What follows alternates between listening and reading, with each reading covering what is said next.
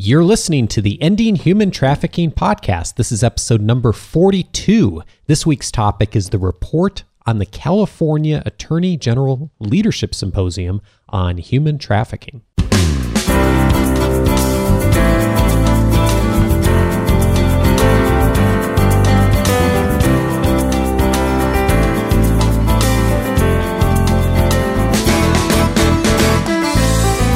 Welcome to the Ending Human Trafficking podcast.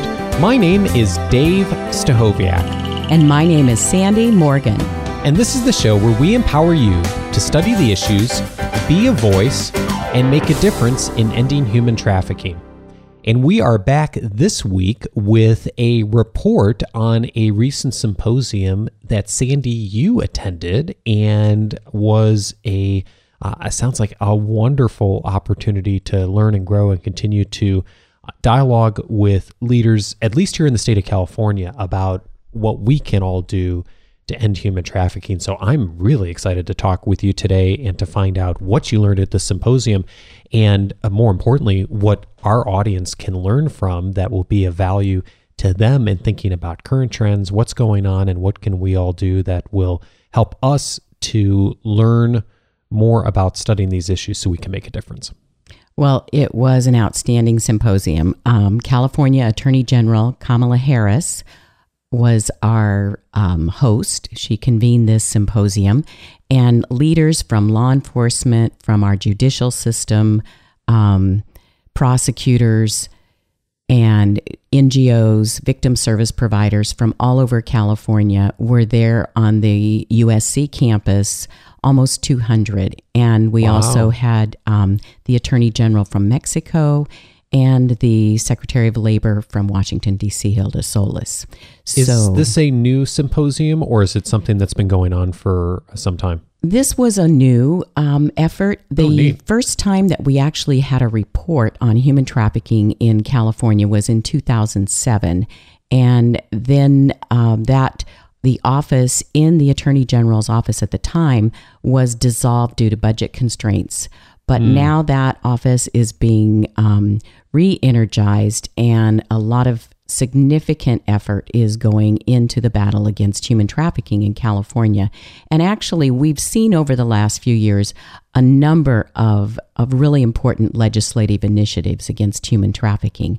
So the 2012 report was released at the symposium. Mm. And as we went through the day, um, different speakers addressed some of our biggest concerns and introduced some of the the promising practices that we're going to see coming out of legislation. And I think I think one of the things that I was particularly encouraged by was the fact that there is an effort in the California Senate right now to link foster reform and demand reduction in the area of commercial sexual exploitation, sex oh, trafficking of children. And we've talked about some of this with the importance of looking at some of the preventative nature of what can be done on the front end to prevent trafficking before someone becomes a victim. Exactly, exactly. And I think um, I think what we're going to see is a renewed emphasis on addressing this as a public safety issue as well as a human rights issue. Mm,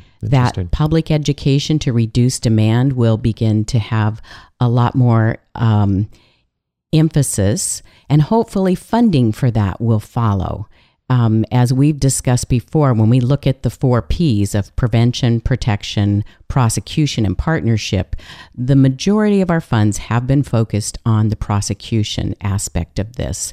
But we're obviously, if this is coming out of the Attorney General's office, that we need to be focusing on public education to reduce demand, then we're going to see initiatives that will result in supporting that kind of education. That's great to hear, Sandy. The, Fantastic. Um, the the report was disturbing in some areas because we are seeing some trends that are emerging and the victims in California 72% are our own American citizens and there mm. were several reasons that were suggested why this is true. First of all, because there is such a great demand for commercial sexual exploitation of minors. And they're easy to manipulate. There is a growing um, activity among gangs in using sex trafficking as one of their businesses.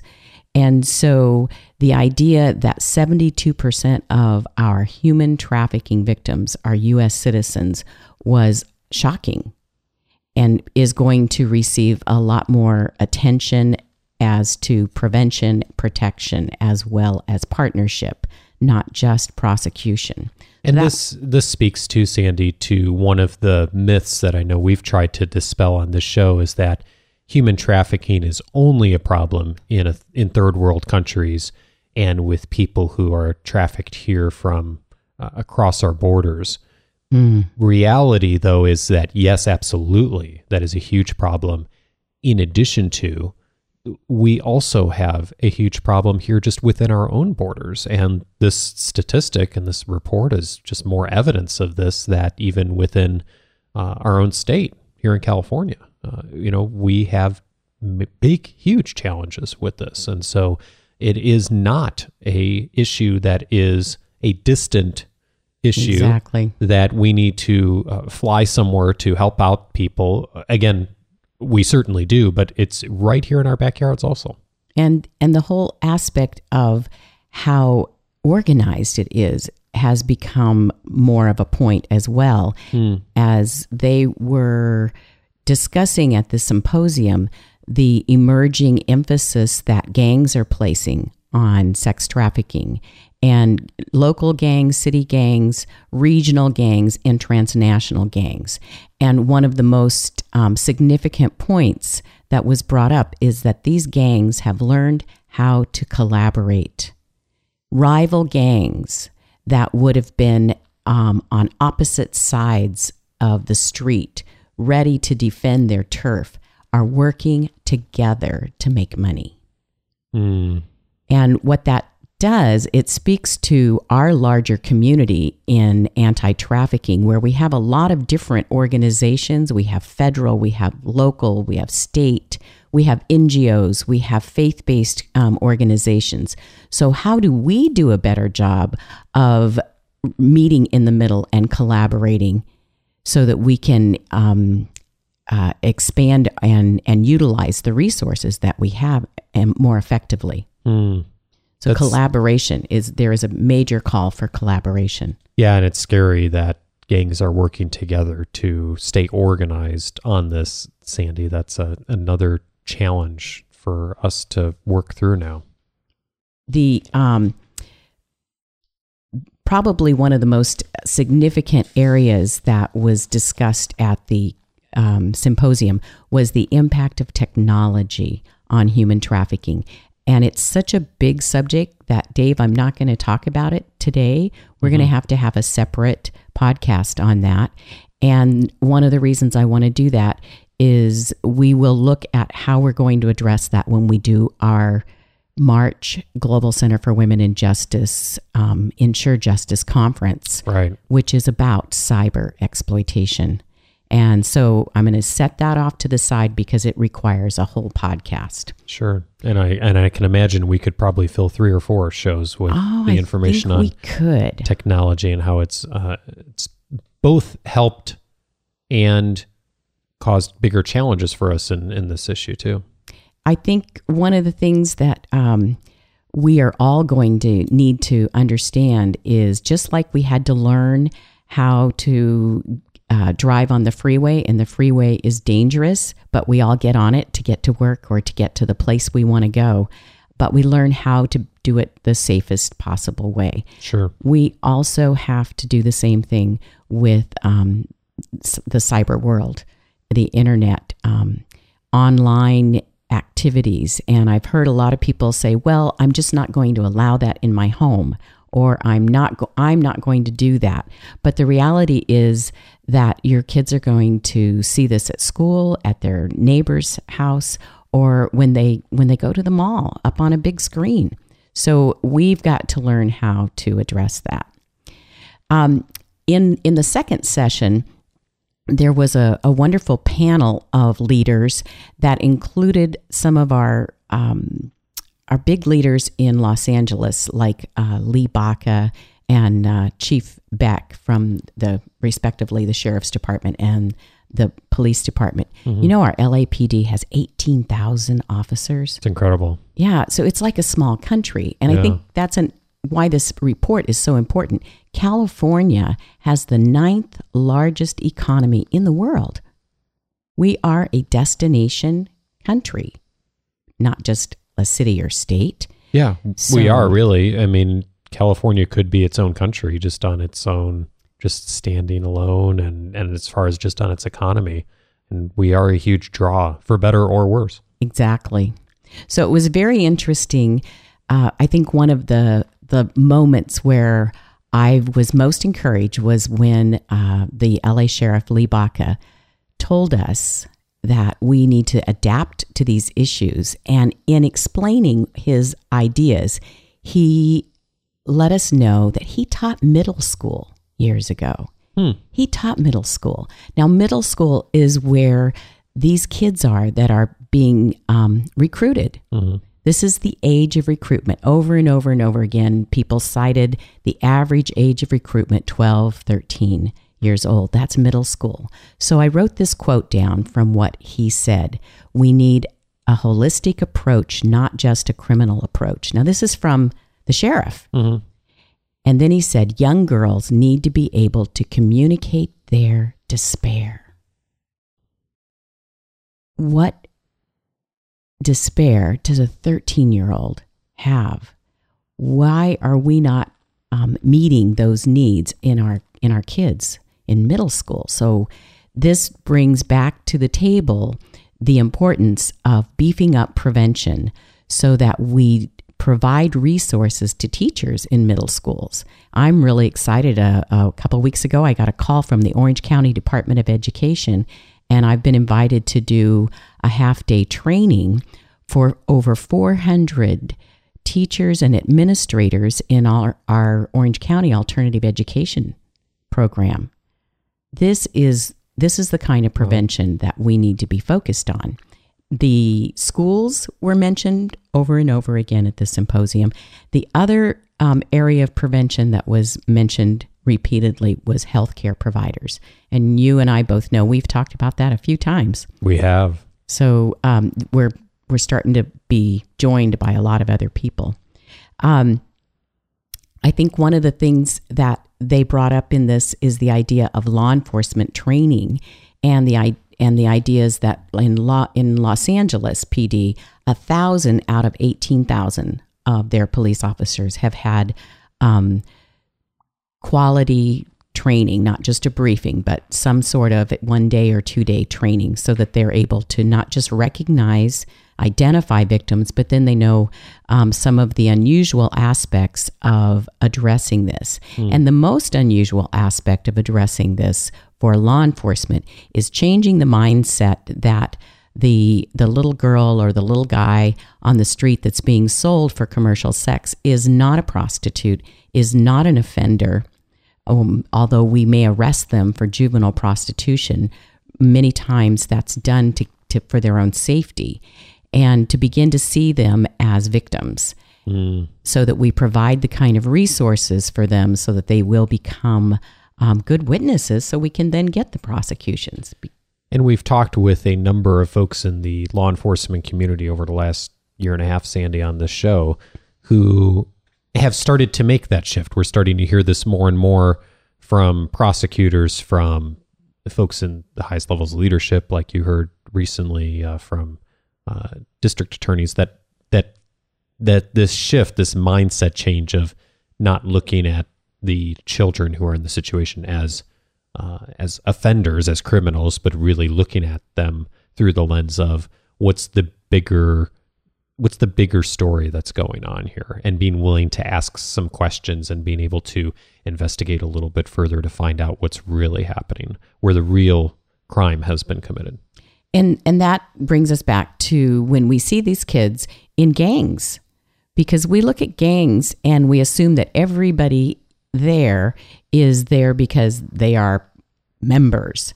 But um, when we when we do a little more investigation, we start finding out that these victims have been moved around, mm-hmm. uh, moved and traded uh, like playing cards between gangs. And so we have to do a lot better job of investigating gangs. And gangs are pretty violent. There, um, there was a recent discussion about communities that are trying to get involved in rescuing victims. And the clarion call is please make your phone call to the 888 37 37 888 number or your local police department. Call 911, but don't go in on your own because these people have weapons and they're dangerous. Yeah.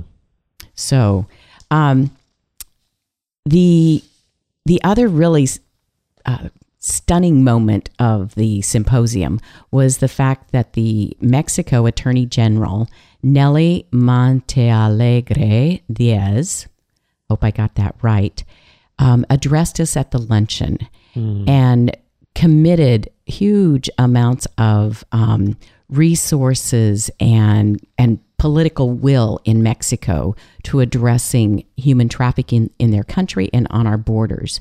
And that was particularly striking for me because five years ago, I was at a border sheriff's conference and I was the person speaking on human trafficking. Mm-hmm. And the former attorney general from Mexico spoke um, later and identified immediately that that didn't happen. Trafficking in people did not happen in his country. So this is a huge turnaround to have the acknowledgement and the commitment to from the Attorney General's office in Mexico that mm. they're going to work on this as our partners. Big deal. Which leads me to a big question I have for you, Sandy, listening to you talk about the lessons from this symposium is you've been to many of these conferences over the years. You've heard many, many people dialogue about human trafficking. You've talked to many government officials. What walking out of the symposium, what's new for you? What is what's happening that's new conversation that's either uh, exciting for you or maybe concerning that's things that are new or different that haven't been discussed before? Well, two things when I was walking away. I was thrilled that there is an emphasis on prevention mm. and that that prevention was um, being considered in areas that are fertile ground for recruiting because we've identified 72% of the victims are US citizens. Mm-hmm. My concern, though, is that what we haven't identified is whether 72% of those citizens are from California. Are, are they being brought in from other areas? There, um, according to three different counties that I've contacted in the last two weeks, um, there is a disproportionate number of African American girls being brought from out of state into California. Hmm. So we do prevention here. How are we going to make sure that that happens in other places, in other states, places where California might be a draw? I I I know that in old um, movies you can see people heading to California.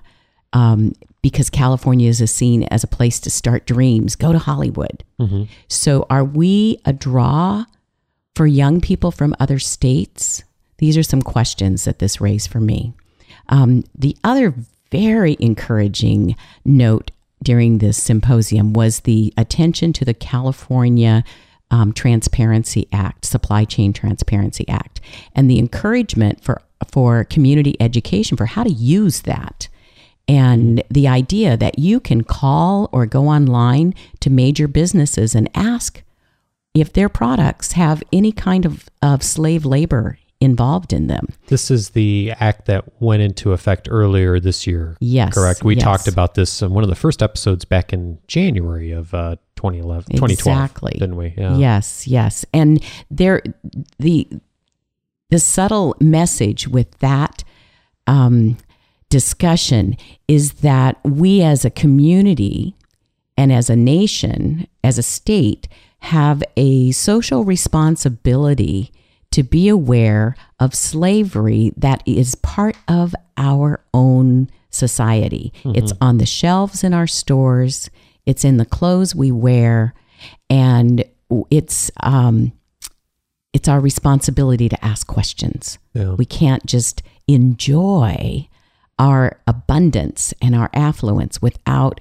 being aware of the fact that children in Uzbekistan are slaves on cotton plantations.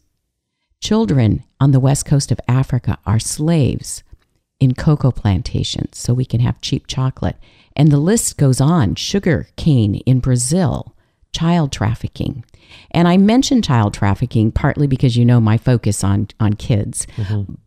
But there's it's also easier to get people um, to band together to support innocent children. Unfortunately, the reality is as they grow up, they don't leave because now they're adults and they can fight back. They stay. And so the numbers of adults who are slaves on those plantations, in those factories, in those textile sweatshops, or wherever are just unbelievable. And when we look at the, um, they're still using the statistic from 2008 that the United Nations gave us of 32 billion dollar um, trafficking as a as an industry. Wow. Um, really, nobody knows. Nobody knows how much money is involved in in slavery in the 21st century.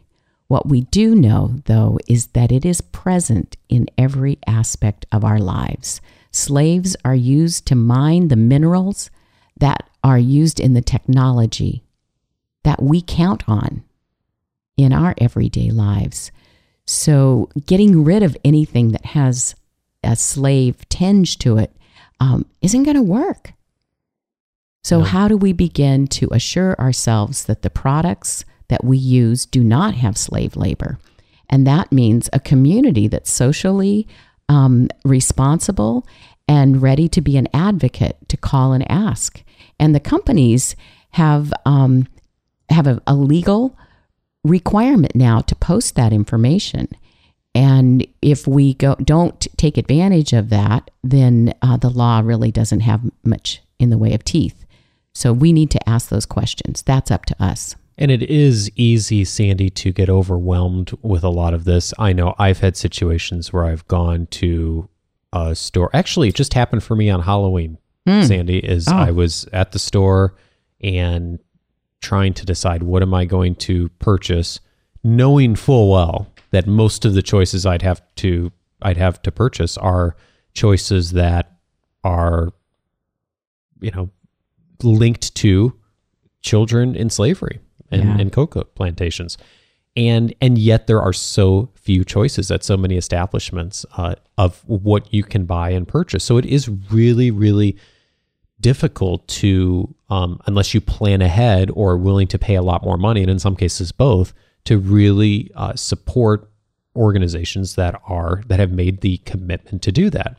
Um, but I also think it's really interesting too that by talking about it and by um, voicing our opinions, and I've certainly done it with you know food at stores of how we can affect change. And I know there's just been a recent announcement, I think from I should check is Nestle or Hershey's uh, made a recent announcement that they do remember which one Hershey's. Is it Hershey? Mm-hmm. Made an announcement that they are going to have all their chocolate be fair trade by the year 2018 it's it's it's, it's some really time. Soon. Yeah. yeah. it's some. Yeah. It does take some time for them, obviously, to move it's over their supply machine. chain. It's yeah. oh, it machine. is. It is. And so, you know, on one hand, you're like, wow, you know, it's a long time to wait. At the same time, what a great commitment from a really large organization that makes a whole lot of chocolate that goes all over the mm. world to really change the conversation. And that, you know, it's fantastic to and, see that. And happen. then you look back and you see the advocates who have been pushing for that since um, the 1990s. They've been going yeah. to those companies. And so for advocates, it's like, yes, people are listening. It takes a long time. We have to keep saying what we're saying and repeating it over and over again. Um, before our time runs out, I do want to hit a couple of highlights out of this report. Go for it. Between from the mid 2010 to mid 2012, California's nine regional human trafficking task forces identified 1,277 victims. 1,277 human trafficking, modern day slavery victims in California. They initiated 2,552 investigations and they arrested 1,798 individuals. Wow. That's really important. The um, the the report also, and you can go online to the California Attorney General's office and download this and read this. But let me give you a couple of of cases um, that are just brief overlooks. In 2011, 38 members of the Oceanside Crips Enterprise, this is gang related, made up of three separate Crip gang sets, were charged with a racketeering conspiracy, including the prostitution of minors and adults. According to the indictment, the enterprise operated within a pimping subculture known as the game, in which victims, often runaways or otherwise vulnerable girls, were recruited on MySpace, Facebook, and Twitter. Once under the gang members' control, the girls were kept locked in a hotel for 12 hours a day, forced to work as prostitutes. Victims were routinely given drugs and alcohol and physically abused or humiliated for violating the strict rules of the game. Mm. In the report, um, the idea of of domestic and gang sex trafficking was reported in San Diego. Um, a former teen prostitute named RC told 10 News in San Diego, It made me money. I was tired of living on the streets and living in a homeless shelter. She was recruited by the pimps from the gang Pimpin' Hoes Daily. She was told she would never want for anything. As she testified, her pimp gave her only enough money to eat and survive while pocketing all of the rest of the money himself. Wow. Um, and there's and the report is just full of stories over and over and over again. The um, in June 2011, a transient woman from Texas accepted a ride and motel room from a man in San, San Jose. The next morning, he demanded money, ordered her to prostitute to repay the debt. And this is a common ploy to make you owe me something. When she refused, he threatened and assaulted her, and he had already posted an ad for her services online and set up clients in San Francisco. After his arrest, investigators searched the man's computer and discovered explicit photos of another um, woman, a 17 year old girl from a group home, who he was actively exploiting as a prostitute. The, um, the issues involved in sex trafficking in California involve gangs, involve networks. Um, we're going to, on our next uh, podcast, interview the founder of Truckers Against Trafficking, hmm. because um, truckers on the highways are part of the transportation that um, moves girls from one place to another. And we see girls who are taken to truck stops, and we're going to find out what kind of prevention and networking is going to help stop that. Wow, interesting. The the report is worth reading. Please go on the um, California Attorney General website to get a better idea of what we are doing. The focus is on prevention in the future mm. and educating our community at every level law enforcement, um, social services, education, and healthcare. And that's um, very encouraging for the future of ending human trafficking in California it's a really hopeful sign, Sandy, that so many folks are talking about prevention.